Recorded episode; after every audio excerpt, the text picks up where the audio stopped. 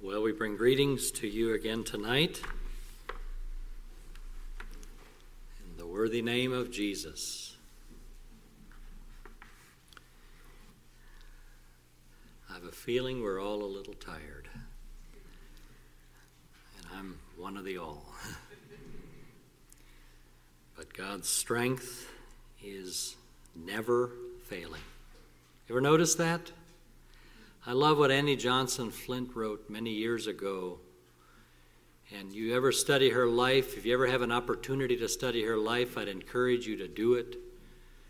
She wrote some of the most beautiful poetry we know. She wrote the, the poem, God hath not promised, skies always blue, flowers strewn pathways all our lives through. I don't know the whole poem by heart. but one of the things she wrote when she, she wrote that and I don't even know if I can remember the poem, the title of the poem, but it talks about the fact that when we get to the end of our resources, God's our only beginning. And even that is just for humans to get a hold of because how can somebody who has, or one who has unlimited resource, how does it even start? It's unending. So let's put our trust in Him tonight. I will try not to keep you late tonight. Tonight, I'd like to just think briefly again, and I do thank you for your prayers. I, I covet a continued interest in your prayers. Please pray that we would continue to experience what God wants us to. That's the essence, that's the bottom line, that's the sum total of what serving this, serving in this way, and, and coming together and you know, we need to we need to have hearts that are open to what God has for us. Thank you for that devotional, brother Kevin. You know, Saul had a radical change of heart and mind. He was going one direction, concerned about something, and God got a hold of his life and he headed the other direction, concerned about very different things. And I wonder where we're at. I'd like to think tonight a little bit about the verse in Matthew 16 19, briefly, where Jesus told Peter, And I will give unto thee the keys of the kingdom of heaven. And think about it tonight that, that Jesus told Peter that he's going to give him the keys of the kingdom. And tonight, I'd like to just think a little bit that keys denote commitment. That means we are here to build and not merely along for the ride, thinking not only of the present, but also of the future. You know what? Commitment is a very uh, diminishing word today. It, it's, it's, I've watched it. You've probably seen it here as well. I've watched it at home. Commitment is something that seems to be failing, and, and people are committed, but you know what they're committed to? They're committed to their way. And then it seems like when our way gets rearranged and, and things get gets shuffled around or something comes up that we weren't expecting, then we're kind of at the end of our commitment because we don't understand anymore. And friends, tonight I believe we need the commitment that's found in 2 Timothy chapter 1, verse 12, where Timothy wrote, For the which cause, or Paul wrote to Timothy, For the which cause I also suffer these things. Nevertheless, I am not ashamed, for I know whom I have believed, and am persuaded that he is able to keep that which I have committed unto him against that day. And friends, I, will tell you tonight, I believe we need commitment that goes so far beyond ourselves. It, it looks down the road and it says, you know what? Whatever comes up down the road, even if it doesn't suit me, and we live in a culture, we live in a time, we've been well schooled, society will school us, and I'm afraid sometimes the church will school us too. There's, there's professing Christians, many professing Christians that their commitment just simply doesn't go far enough. And you know where you know how far the apostle Paul's went? It didn't stop with with saying, "Well, I'll serve as long as it makes sense or as long as things seem to be going well." No, he said he's persuaded that God is able to keep that which he's committed unto him against that day. There's still a future day coming that we will never never be sorry that we have sold out for the kingdom of Jesus Christ will never be sorry. And I believe being a part of the kingdom of God involves that commitment. And it calls us over and over to remember what is really important in life. You know, I'm reminded of the little boy. Well, let me, let me back up just a little. You know, do we really believe that God has full right to rearrange things for us, or do inconveniences and problems bring out revealing things in our life and character? And we want to talk about that a little bit later because I believe 2020 brought things that none of us here expected to see. And I believe it brought things out in people that perhaps are very unfortunate. And I, I like to think tonight, I hope it brought out some very, very good things too, where we saw people's commitment to the Lord Jesus. But I'm reminded of that little boy who was trying to grasp the fact of how big Jesus really is. And yet he lives in our heart. And he comes to his daddy and said, But daddy, doesn't he stick out? I wonder what sticks out in my life. Something does. There will be things that stick out in our life. The Apostle Paul wrote in Romans chapter 12, verses 1 and 2, and our brother shared this in the prayer time before the service, I was blessed because I thought, you know what? God took his mind the same direction he took mine.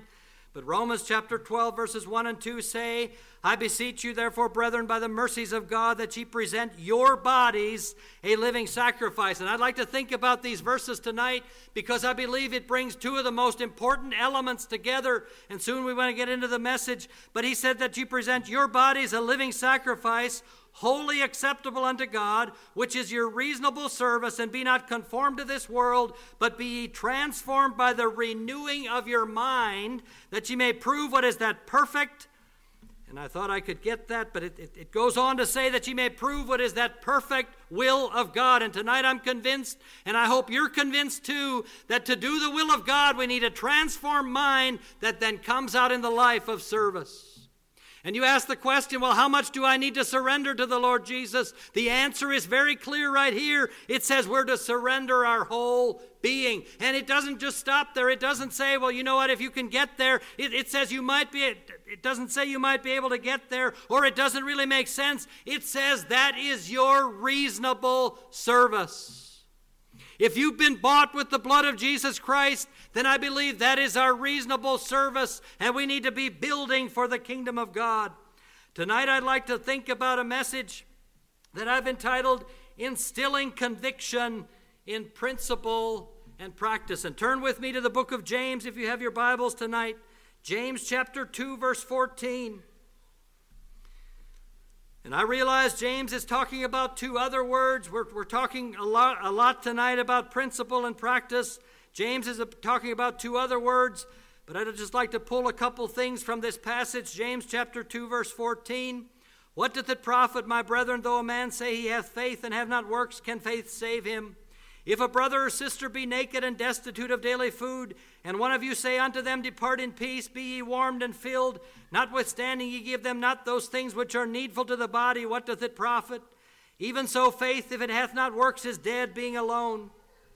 Yea, a man may say, Thou hast faith, and I have works. Show me thy faith without thy works, and I will show thee my faith by my works. Thou believest that there is one God, thou doest well. The devils also believe and tremble. But wilt thou know, O vain man, that faith without works is dead? Was not Abraham our father justified by works when he had offered Isaac his son upon the altar? Seest thou how faith wrought with his works, and by works with faith made perfect? And the scripture was fulfilled which saith, Abraham believed God, and it was imputed unto him for righteousness, and he was called the friend of God. Ye see then how that by works a man is justified, and not by faith only. Likewise also was not Rahab the harlot justified by works when she had received the messengers and had sent them out another way. For as the body without the spirit is dead, so faith without works is dead also. And tonight we're, we're going to be talking about these two words, principle and practice. But I believe there's an age old question here, and this question is still at play today where people say, well, no, faith is what's important. The Bible says we're saved by faith, and others say, no, works is important. And you know what? I understand that Martin Luther would have wanted to remove the book of James from the canon of the Bible because it didn't line up with what he was understanding from Romans and things like that. He wanted to have it removed. But, friends, tonight I don't think there's any reason to. I think it, it harmonizes perfectly because the Bible is so crystal clear. The two must work together. How many of you ever seen a body walk around that's dead? You've never seen it. I've never seen it. But if we would see it, we'd say, What is going on? But we separate faith and works and think we can come up with a godly person, and it is not possible. Because the fact is, when you have God, godly faith, Bible faith, real faith, it will come out in works. It, the Bible could not be more clear in that. So let's, let's remember that as we go through these tonight. And I'd like to turn back to the Old Testament again tonight to Jeremiah chapter 35. And there's a fascinating story here. You're probably familiar with it. We're just going to simply pull some points out of that because I believe there are some challenges here tonight as we think about ourselves and as we think about the fact that God has bought us and we want Him to work in our hearts and we want Him to give us a hope for the future. But we need to be building. We need to be building. I'd like to read the whole of Jeremiah chapter 35. The word which came unto Jeremiah from the Lord in the days of Jehoiakim, the son of Josiah, king of Judah, saying, Go into the house of the Rechabites and speak unto them, and bring them into the house of the Lord, into one of the chambers, and give them wine to drink. Then I took Jaazaniah the son of Jeremiah, the son of Habaziniah, and his brethren, and all his sons, and the whole house of the Rechabites and I brought them into the house of the Lord, into the chamber of the sons of Hanan, the son of Igdaliah, a man of God, which was by the chamber of the princes, which was above the chamber of Maaseiah, the son of Shallum, the keeper of the door. And I set before the sons of the house of the Rechabite pots full of wine and cups. And I said unto them, Drink ye wine. But they said, We will drink no wine, for Jonadab the son of Rechab our father commanded us, saying, Ye shall drink no wine, neither ye nor your sons forever.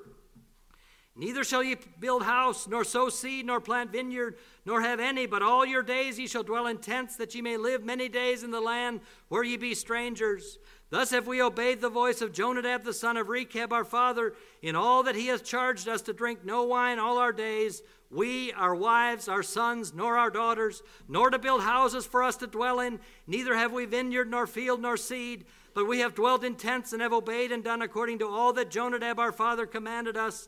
But it came to pass when Nebuchadrezzar, king of Babylon, came up into the land that we said, Come and let us go to Jerusalem for fear of the army of the Chaldeans and for fear of the army of the Syrians, so we dwell at Jerusalem. Then came the word of the Lord unto Jeremiah, saying, Thus saith the Lord of hosts, the God of Israel Go and tell the men of Judah, the inhabitants of Jerusalem, Will ye not receive instruction to hearken to my words, saith the Lord? The words of Jonadab the son of Rechab, that he commanded his sons not to drink wine, are performed, for unto this day they drink none, but obey their father's commandment. Notwithstanding, I have spoken unto you, unto you, rising early and speaking, but ye hearken not unto me. And I have sent also unto you all my servants, the prophets, rising up early and sending them, saying, Return ye now every man from his evil way, and amend your doings, and go not after other gods to serve them, and ye shall dwell in the land which I have given to you and to your fathers.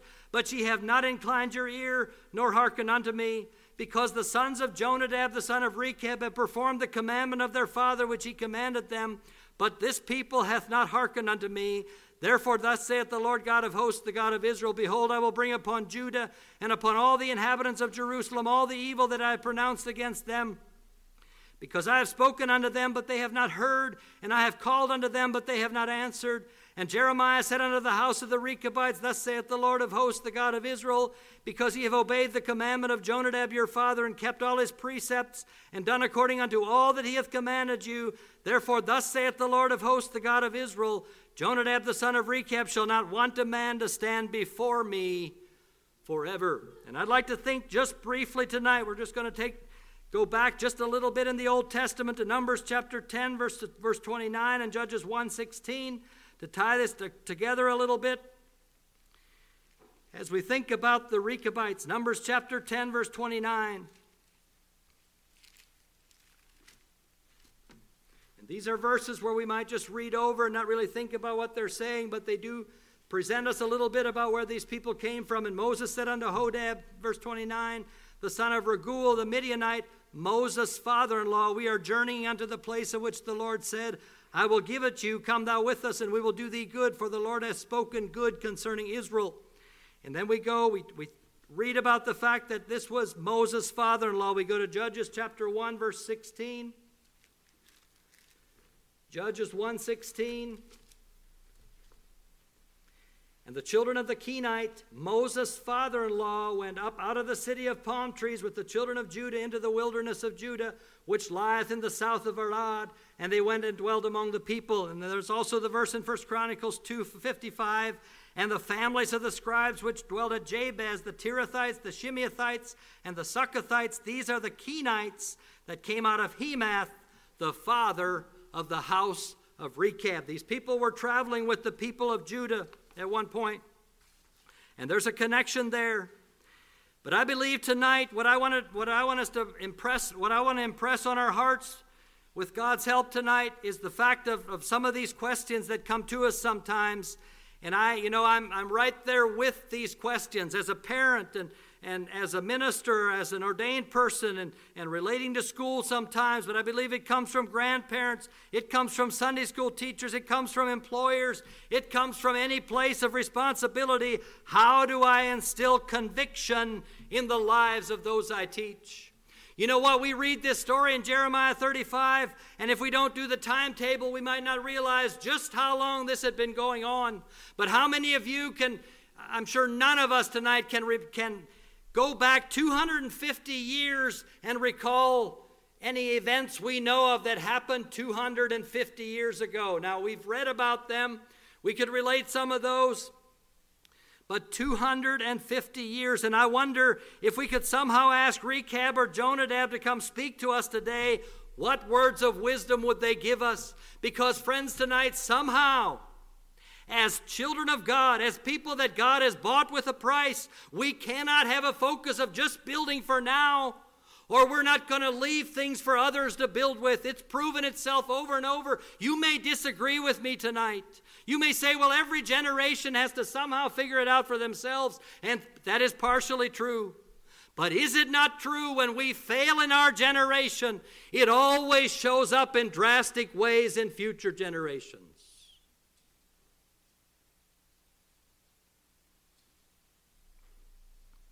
And I'm not here tonight to so much focus the message on these points that they were given. They were told to drink no wine, they were told not to build houses.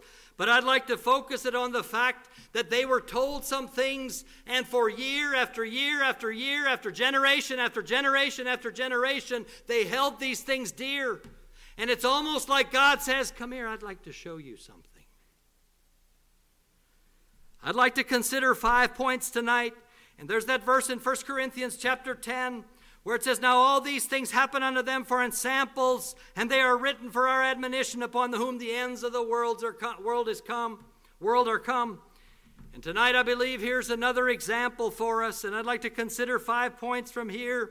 And the first one is that each generation must have personal convictions or the flame will go out. And again, you can disagree with me, but it's been proven over and over again if I don't have any vision of building for the future, there's a flame that goes out, and it makes it very difficult. Many of us have family situations, family experiences we can relate to. I have it in my own family where I saw where a family member made some choices that I, I wish to this day so badly they wouldn't have made these choices, but now they're showing up in future generations. And it happens over and over and over. We must have a zeal to build the way God wants us to build in our generation.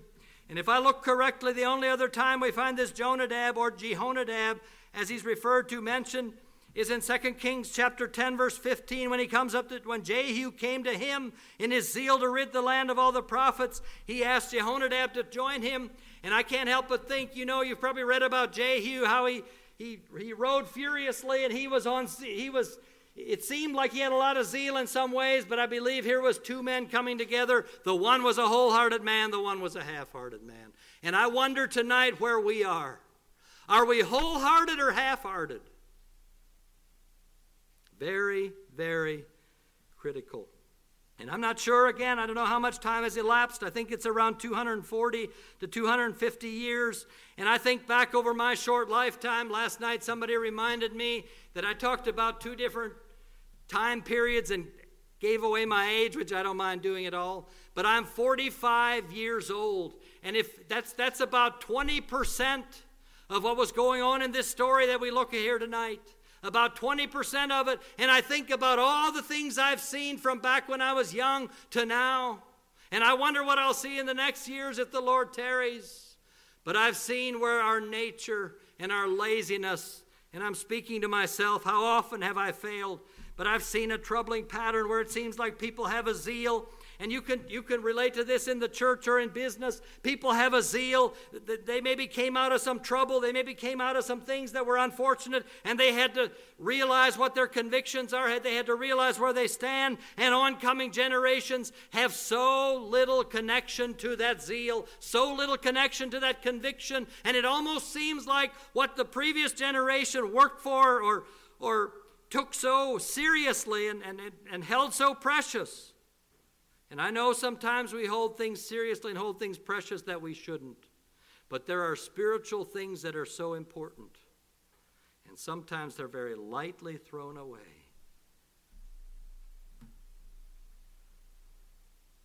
Where are we at tonight? And I've watched it. You probably have too. I've watched groups that, in Ohio, I've watched a group that came out of a setting because of something. And within about two generations, some of those people are right back in the things, right back in the sinful practices that they came out of this group for. They're right back in those sinful practices. And I ask why. I ask why. Proverbs chapter 4, verses 1 to 7. I'd like to read those verses. I believe personal zeal has so much to do, and we need zeal. Proverbs chapter 4, verse 1 Hear ye, children, the instruction of a father, and attend to know understanding. For I give you good doctrine, forsake ye not my law. For I was my father's son, tender and only beloved in the sight of my mother.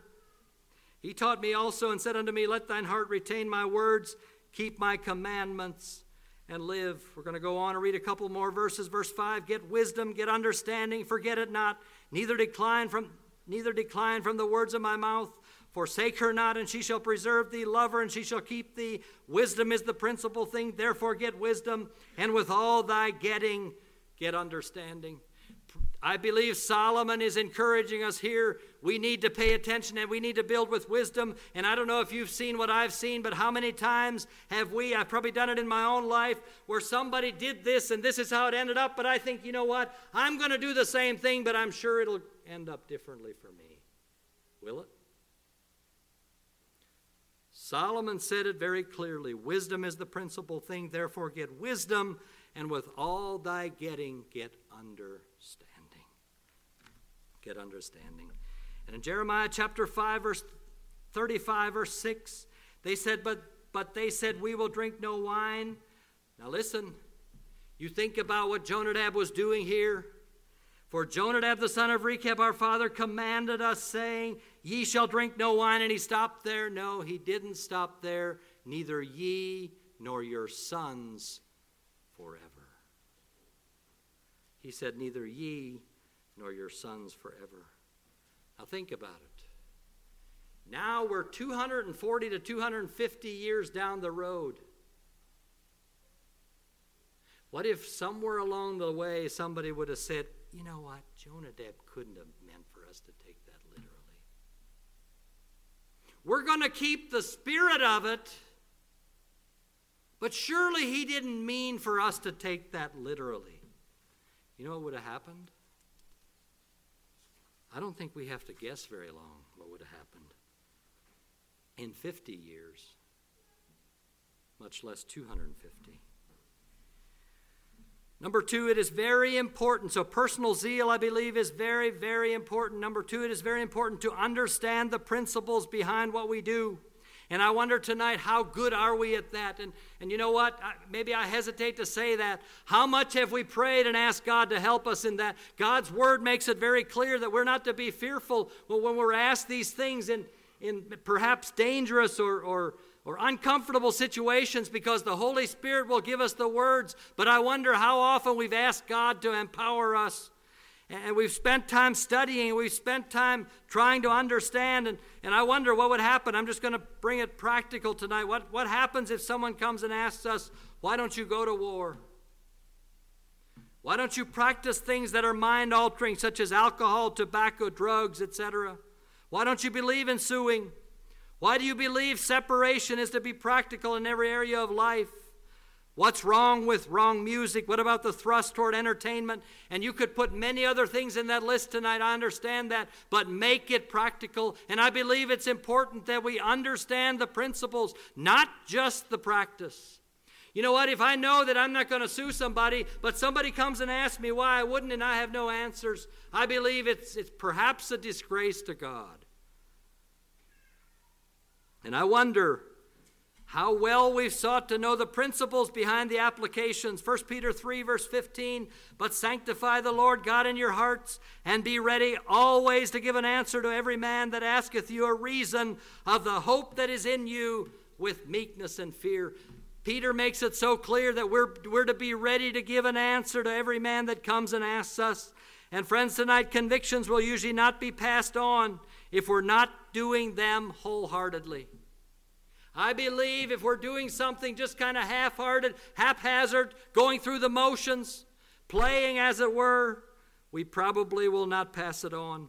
And Jeremiah chapter 35, verse 11, as we think about this fact that it's important to understand the principles you look at Jeremiah 35, verse 11, the text we read there came to pass when Nebuchadnezzar, king of Babylon, came up into the land that we said, Come, let us go to Jerusalem for fear of the army of the Chaldeans and for fear of the army of the Syrians. So we dwell at Jerusalem. And friends, this was a crisis point. They were concerned. They didn't know what was going to happen, so they come to Jerusalem and they ask for help. And they're taken in, they're given shelter, they're going to be given help here. And I would think that it probably would have been a pretty easy time to say, you know what? These people have been so kind to us. what if we offend them?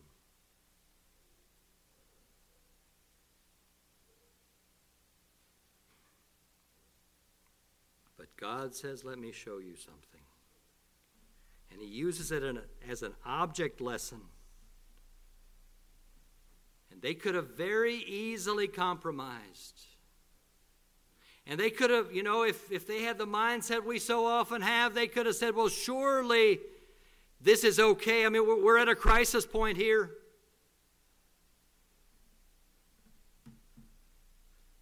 And there's a question that comes to me in that. At crisis points, and we've all had them. In fact, we probably had more in 2020 than we'd care to admit. I wonder what my children, those looking on, see in my life. Do, my, do they see my faith being strengthened or faltering? And I wonder how many people tonight, and this kind of grips me because I'm, af- I'm afraid it's one of the negatives that's come out of what happened in 2020 when it seemed like nobody knew what normal was anymore. And how many people today that maybe they had kind of a haphazard view of church attendance and, and view of the importance of brotherhood, view of the importance of working together and meeting together, maybe things still haven't come back to normal. Maybe it's been kind of a convenient time to, you know what, I think we'll just kind of do our thing.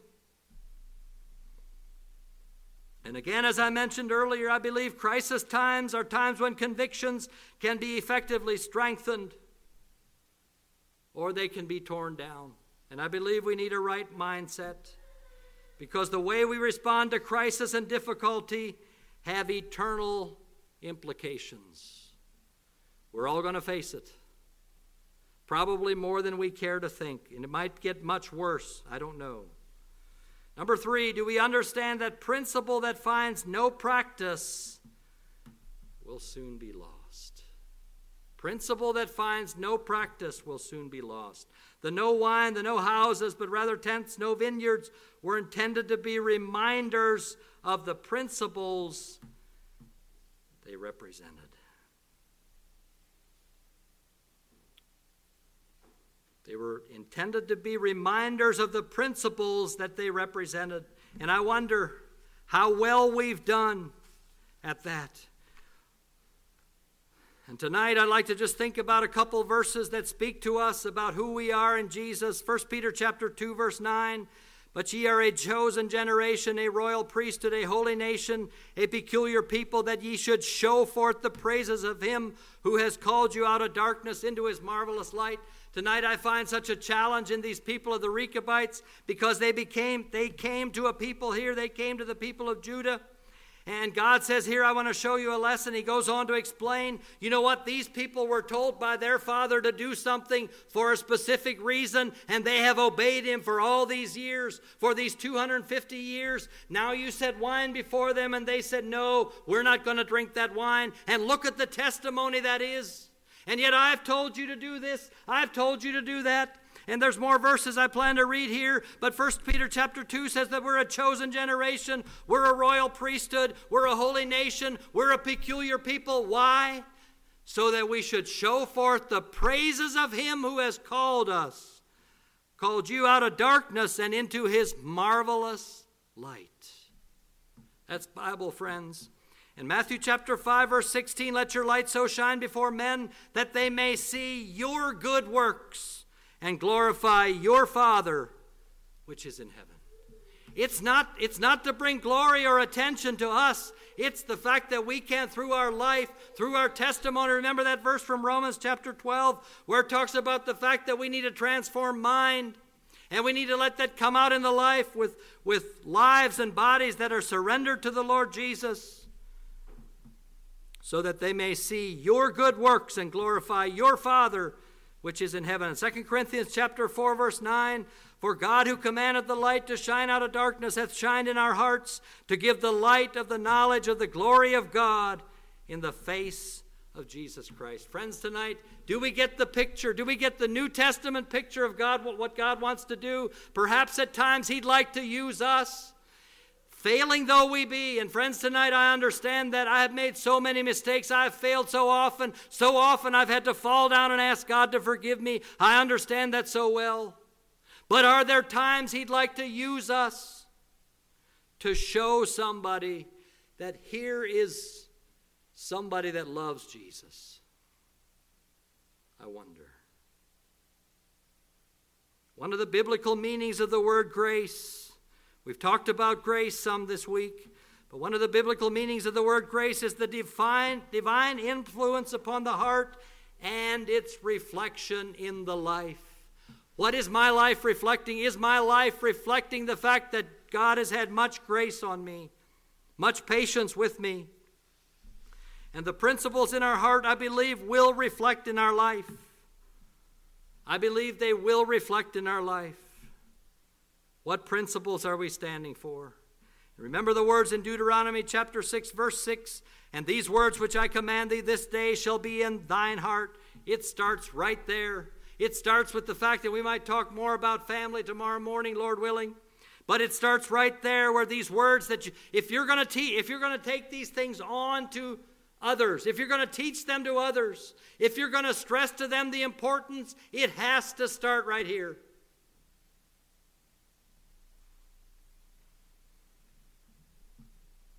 Know, we're all human, we're all normal. I'm just as normal as you are. But why is it that we so often find it so easy to talk about earthly things? You come up and strike a conversation, strike up a conversation with me about printing, and trust me, I can go on for an hour without trying hard. What if you come up and ask me, could you tell me about the hope that lies in you? Could you tell me what Jesus Christ has done for you? Could you tell me why you live? I'm sure there are people here tonight, probably plenty of people. If I'd ask for a raising of hands of how many of you have ever been asked, how many of you ladies have ever been asked, what's that on your head? Us men are probably a lot slower to get asked, and sometimes that's a little troubling to me because we'd like to kind of blend in. Maybe it's for very wrong, carnal reasons.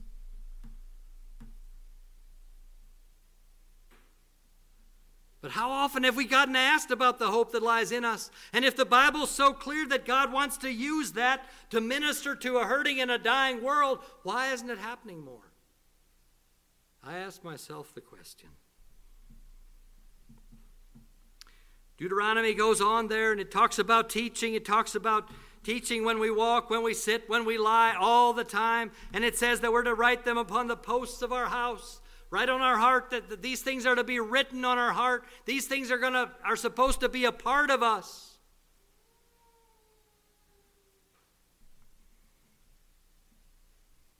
And I wonder what this story in Jeremiah chapter 35 would be like.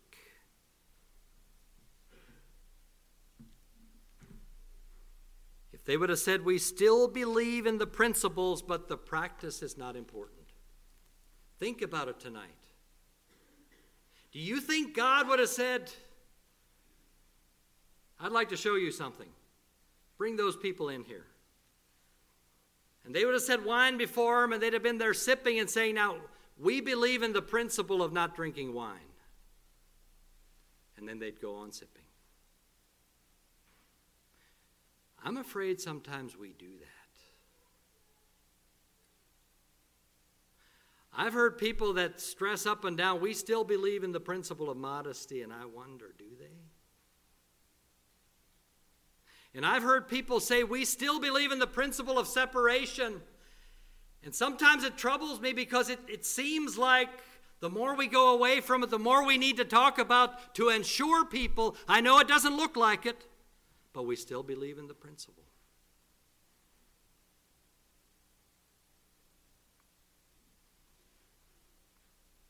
And I believe tonight that enduring principles must find expression in our life. And I know we're not all going to draw the lines at the same place. I fully understand that. But I believe enduring principles must find expression in our lives.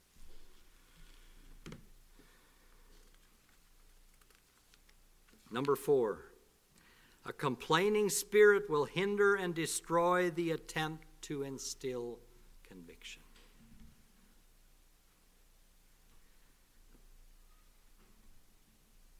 How far short do you think, how far short of 250 years do you think this message would have fallen if it would have come from a complaining spirit? Remember the little girl that, how was it? She was told to stand in the corner.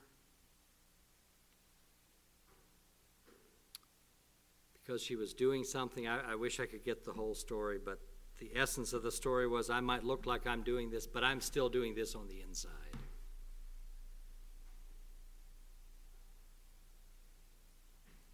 You ever done that? Do you think others have ever heard us say, This is, this is so ridiculous? But I, you know what? That's what they say, so I guess that's what we have to do. You think it would have made 250 years? I don't think so at all. If our children sense an attitude of we're only doing this because we have to, do not expect them to willingly do it or even do it at all. The children of Israel, I wonder how many times God referred to them as a murmuring people. And I had a minister tell me years ago, he said, We like to tell people that we're the all things people. He said, Yes, that's right. The New Testament says that we're to do all things without murmuring and complaining. Now, I think the other passage in Matthew is just as important, where Jesus said that we're to go teach other nations, and we're to, we're to go teach people, teaching them all things whatsoever I have commanded you. But there's another verse in the New Testament that says, Do all things without murmuring and complaining. 1 Corinthians chapter 10 verse 11, neither murmur ye as some of them also murmured and were destroyed of the destroyer. And that verse in Philippians chapter 2 verse 14 says do all things without murmurings and disputings. Murmurings has the idea of grumbling, grudging, not with joy, but because I have to. And you know what? It's so easy to enter into life and to think that's that's okay. You know what? I'm still doing the same thing in the end, so that must be okay. And I ask you the question tonight how are we going to pass things on that are important if we're doing it in complaining? You farmers here tonight, if your sons wake up every day and you're talking to them about how difficult farming is, and it's really, you know what? It's just. You can barely make a living, and, and they just hear you constantly complain. Do you think they're going to grow up and say, Boy, I'd love to be a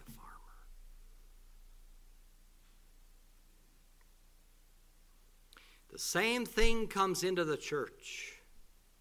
If our children are hearing us murmur and complain about the church in our homes, do you think they're going to have a big desire to enter in? Maybe to enter in on the fringes, but what about entering in and being builders?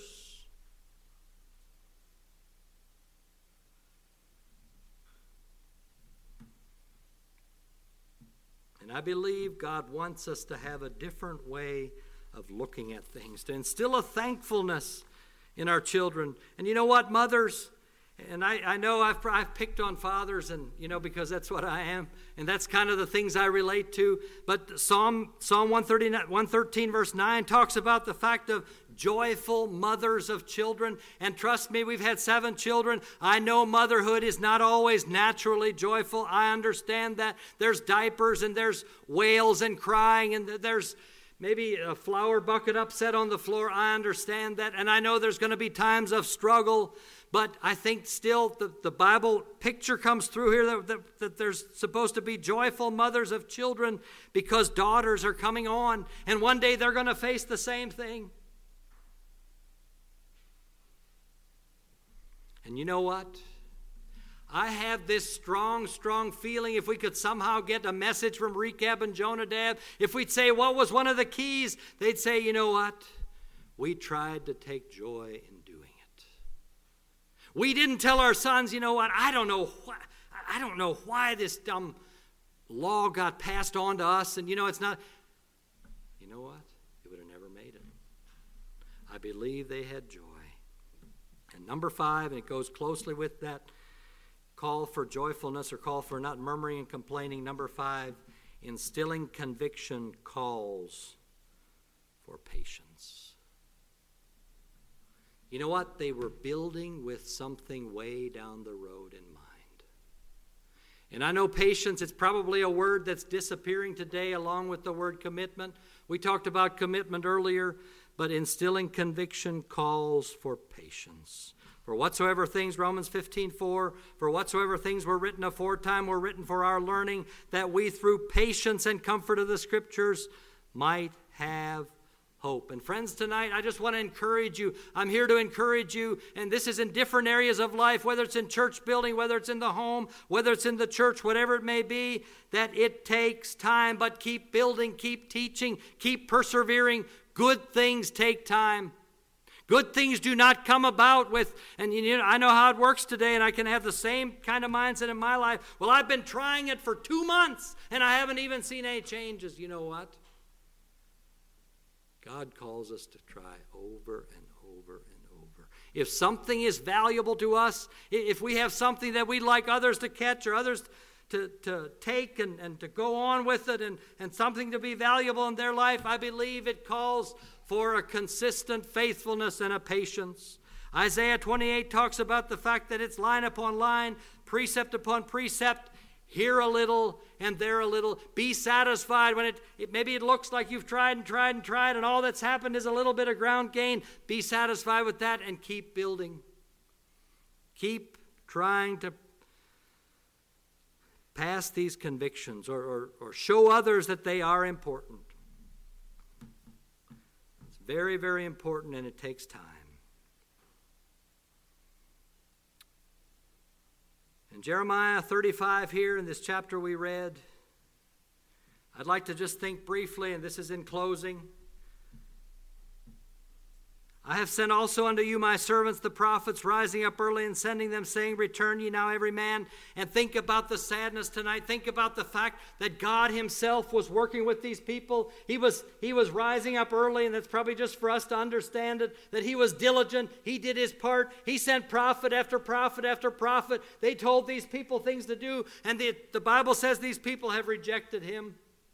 They rejected the prophets when Jesus came on the scene. He talked about the fact that you rejected the pro- our fathers, the prophets, and now you're rejecting me. He talked about that fact. And I wonder tonight, why is it that we want to throw away the good things that we have? Did they not realize the blessings that they had? Why is it that you hear of people in other countries, other lands, other U.S. communities? That, that they see what we have, and there's times they, they come in and, and they'd like to have some of that. They, they want that spiritual heritage. They want a place that, that where people love the Lord and people are serving the Lord. And why is it sometimes we'd like to just throw it away?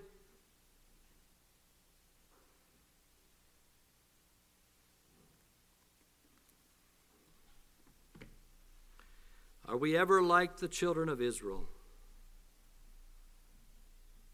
where we throw things away that we later wish we could get back. I wonder. And I'd like to just read these three verses here because it spells out the two sides very, very clearly. Very clearly. Tomorrow night, probably we'll talk about some about eternity. I don't know. But think about this fact people are divided into two groups. The people here are very clearly divided. There's, there's the punishment, there's the blessing. It still works like that today. There's punishment for this, there's blessing for this, and we need to desire God's way.